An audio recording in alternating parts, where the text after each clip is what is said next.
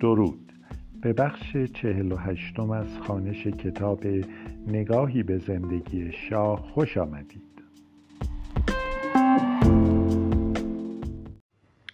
تا آنجا خواندیم که هنگامی که در جلسه دهم اسفند 1331 مصدق در دیدارش با علا شاه را به تحریک بختیاری ها علیه دولت متهم کرد علا این اتهام را رد و از شاه دفاع کرد. به مصدق اطمینان داد که شاه به جد معتقد است. مصدق باید کماکان نخست وزیر بماند چون به نظرش او بهتر از هر کس می‌تواند راه حلی برای بحران نفت بیابد. وقتی تلاش های شاه و علا برای تغییر نظر مصدق و تهدیدش به استعفا ناکام ماند.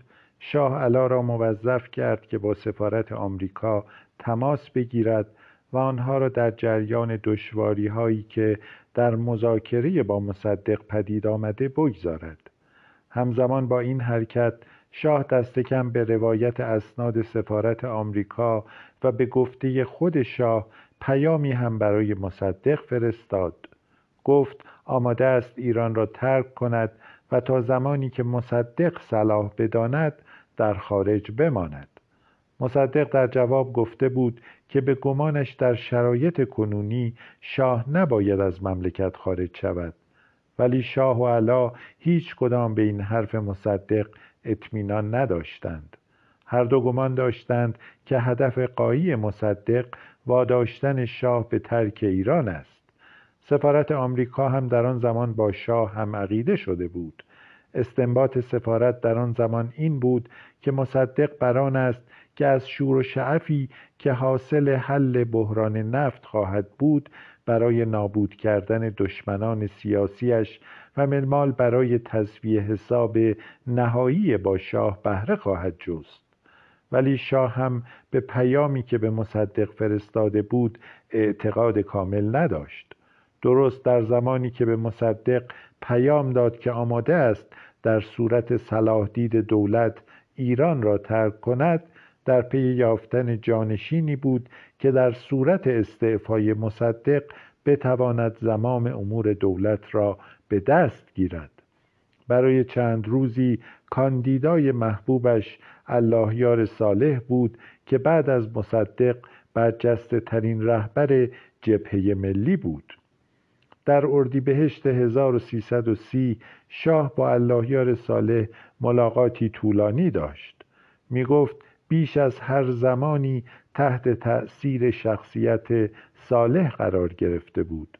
به گفته شاه صالح در آن دیدار از طرفی به شدت از مصدق انتقاد کرد و از طرف دیگر وفاداری کامل خود به شاه را اعلان کرده بود. ولی صالح پیشنهاد نخست وزیری را نپذیرفت و اصولا تلاش شاه در ایجاد شکاف و تنش در صفوف رهبری جبهه ملی هم دست کم در آن مقطع ناکام ماند.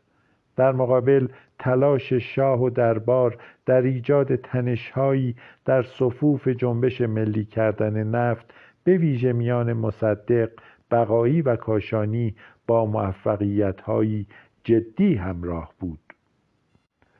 در ساعات بعد از دیدار مصدق با حشمت الله والاتبار نماینده شاه که در آن نخست وزیر تهدید به استعفا کرده بود شاه عزم جذب کرد که از نو با صالح وارد مذاکره شود و پیامی به او برساند و او را به پذیرفتن پست نخست وزیر ترغیب کند. در این حال مخالف جدی خود به نخست وزیری تیمسار زاهدی را اعلان کرد. آن روزها زاهدی به یکی از مهمترین منتقدین دولت مصدق بدل شده بود و نامش به عنوان جانشین بالقوه مصدق بر سر زبان طرفداران شاه بود. خود شاه اما با این قضیه یکسر مخالف بود. طرح انتصاب صالح به جای مصدق مستعفی هم به دو دلیل ره به جایی نبرد. از یک سو صالح حاضر نبود به ابزاری علیه مصدق بدل شود. به علاوه به دلایلی که چندان روشن نبود وزارت امور خارجه آمریکا هم مخالفت قطعی خود را با فکر نخست وزیری صالح اعلان کرد. با عقیم ماندن این طرحها برخوردی شدید میان شاه و مصدق اجتناب ناپذیر می نمود. صبح روز پنجم اسفند ماه 1331 مصدق برای دیدار شاه به دربار رفت. کمتر از دوازده ساعت پیش از آمدن مصدق علا با هندرسون سفیر آمریکا دیدار کرد. آشکارا دیداری استراری بود. چون نزدیک به نیمه شب آغاز شده بود و در منزل سفیر صورت پذیرفت. علا به سفیر آمریکا اطلاع داد که مصدق قول داده است دست کم در شرایط فعلی بر شکایاتش از شاه پافشاری نکند. به علاوه شاه هم با گروهی از نمایندگان مجلس که طرفدار مصدق بودند دیدار کرده و به آنها قول داده بود که به عمرای ارتش پیام خواهد داد که از این پس باید از مصدق فرمانداری کنند نه از شاه. اینها همه بخشی از خواستهای مصدق بود. تنها در یک مورد شاه مقاومت نشان داد و از پذیرفتن شرایط مصدق سر باز زد و آن هم قضیه تقسیم عراضی سلطنتی بود. آنچه موقعیت شاه را دو چندان پیچیده می کرد این واقعیت بود که در همان روزی که با طرفداران مصدق در مجلس دیدار کرد پیامی هم از شمار دیگری از نمایندگان دریافت کرد. بخشی از این نمایندگان زمانی در زمره متحدان مصدق بودند ولی این بار به شاه پیام دادند که با مصدق مصالحه نکند. آنها تأکید می کردند که اگر مصدق به شاه حمله کند اکثریت مجلس و مردم از چنین حمله‌ای به خشم خواهند آمد و از شاه دفاع خواهند کرد. در آن روزها هیئت هشت نفری از نمایندگان مجلس که بیش و کم به تصاوی بین طرفداران شاه و مصدق تقسیم شده بود بران شدند که راه حلی برای بحرانی که در روابط شاه و مصدق پدیدار شده بود سراغ کنند. این هشت نفر عبارت بودند از عبدالله معظمی قائم مقام رفیع حائریزاده یزدی حسین مکی بهرام مجزاده جواد گنجهی کریم سنجابی و مزفر بقایی. محور عمده اختلافات شاه و مصدق تلقی سخت و متفاوتشان از ابعاد حقوق و قدرت هر کدام در قانون اساسی بود. ولی به رغم تلاش های گروه هشت نفره زحماتشان حاصلی نداشت. نه تنها شگافی ژرف میان تلقی شاه و مصدق از قانون اساسی وجود داشت بلکه عامل خارجی پرقدرتی هم دستن در کار بود تا راه حلی برای آشتی شاه و مصدق پیدا نشود. این قدرت خارجی انگلستان بود. از همان آغاز کار دولت مصدق هدف آنها براندازی مصدق بود. آشتیش با شاه چنین هدفی را دشوارتر می کرد به علاوه در فرایند مذاکرات هیئت هشت نفره مزفر بقایی که یکی از مهمترین اعضای آن بود موضع خود را تغییر داد. او خود مدعی است که فکر تشکیل هیئت هشت نفره را پیش از هر کس او مطرح کرده بود و در روایت علی شایگان فکر تشکیل هیئت را حسین مکی عنوان کرد. اما اگر در زمان آغاز تلاش برای حل اختلاف شاه و مصدق بقایی از جمله هواداران مصدق بود پس از چندی او به یکی از جدیترین و فعالترین معاندان مصدق بدل شده بود. می گفت طرحی که هیئت هشت نفره در انداخته مصدق را بیش از حد قدرتمند می کند معتقد بود اگر قرار است عملا از شاه سلب اختیار شود همه اختیارات ویژه مصدق هم باید خاتمه پیدا کند. در غروب هشتم اسفند علا در حالی که آشکارا نگران و مضطرب مینمود با هندرسن ملاقاتی دیگر داشت و این بار به سفیر آمریکا خبر داد که شاه فردا ایران را ترک خواهد گفت و برای جلوگیری از این احتمال که برخی برای جلوگیری از خروجش تحت فشارش قرار خواهند داد تصمیم گرفته برنامه خود درباره خروج از مملکت را یکسره پنهان نگاه دارد. علا می گفت شاه در حالتی سخت عصبی است. به گفته علا چه بسا که شاه یکسره کنترل اعصاب خود را از دست بدهد و به اقداماتی سخت نابخردانه دست بزند. علا جزئیات طرح خروج شاه از مملکت را با سفیر آمریکا در میان گذاشت. می گفت قرار است فردا ساعت پنج بعد از ظهر شاه به همراهی ملکه و دو مستخدم و چند محافظ با اتومبیل تهران را ترک کند. به گفته علا شاه برای مخارج اقامتش در خارج از مصدق تقاضای چهل هزار دلار عرض کرده بود.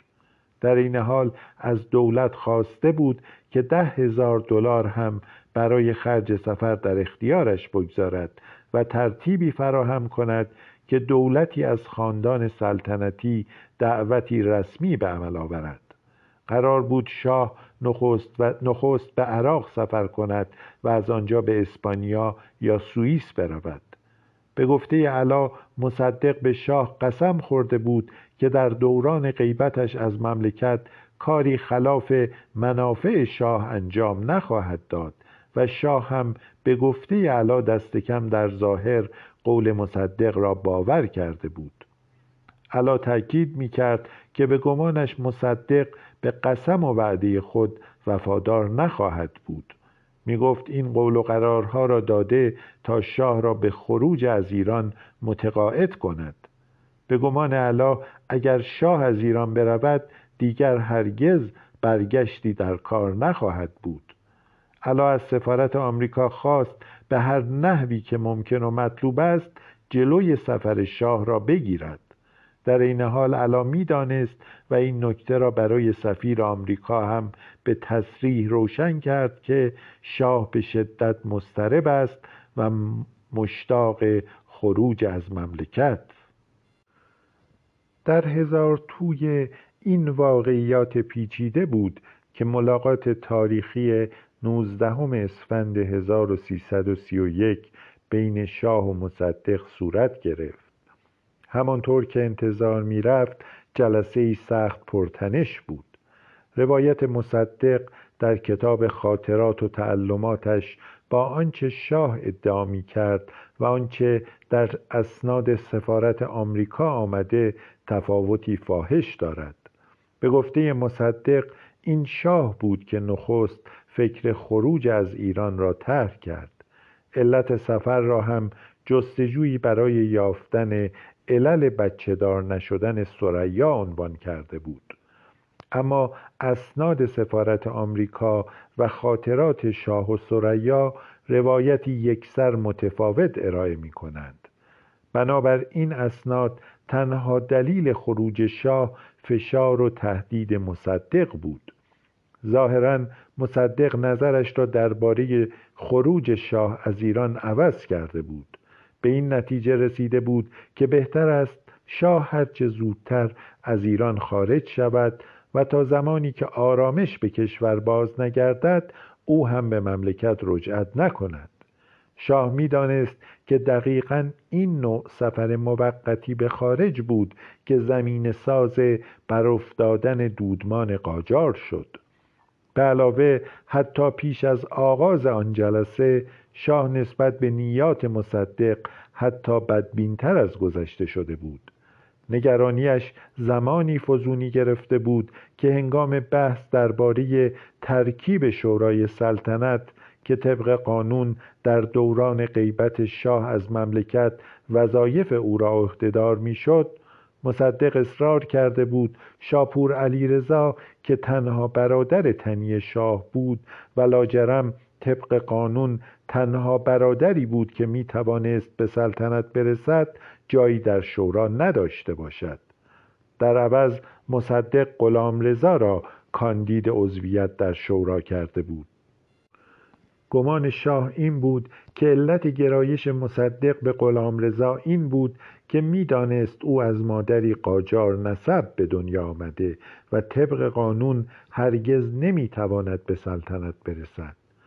از صبح نه اسفند به رغم تلاش شاه و مصدق در پنهان نگاه داشتن هدف شاه در تهران این شایعه رواج پیدا کرد که شاه قصد خروج از مملکت را دارد.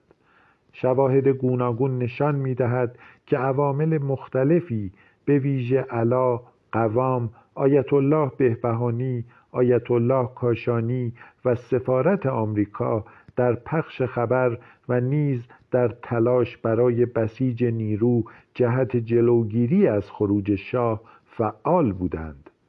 در این حال این شایعه هم رواج داشت که خروج شاه نتیجه مستقیم تهدید مصدق بود. می‌گفتند مصدق به شاه هشدار داده که اگر خود به خروج از کشور اقدام نکند او هم چاره جزی نخواهد داشت که از مردم بخواهد که بین او و شاه یکی را انتخاب کنند.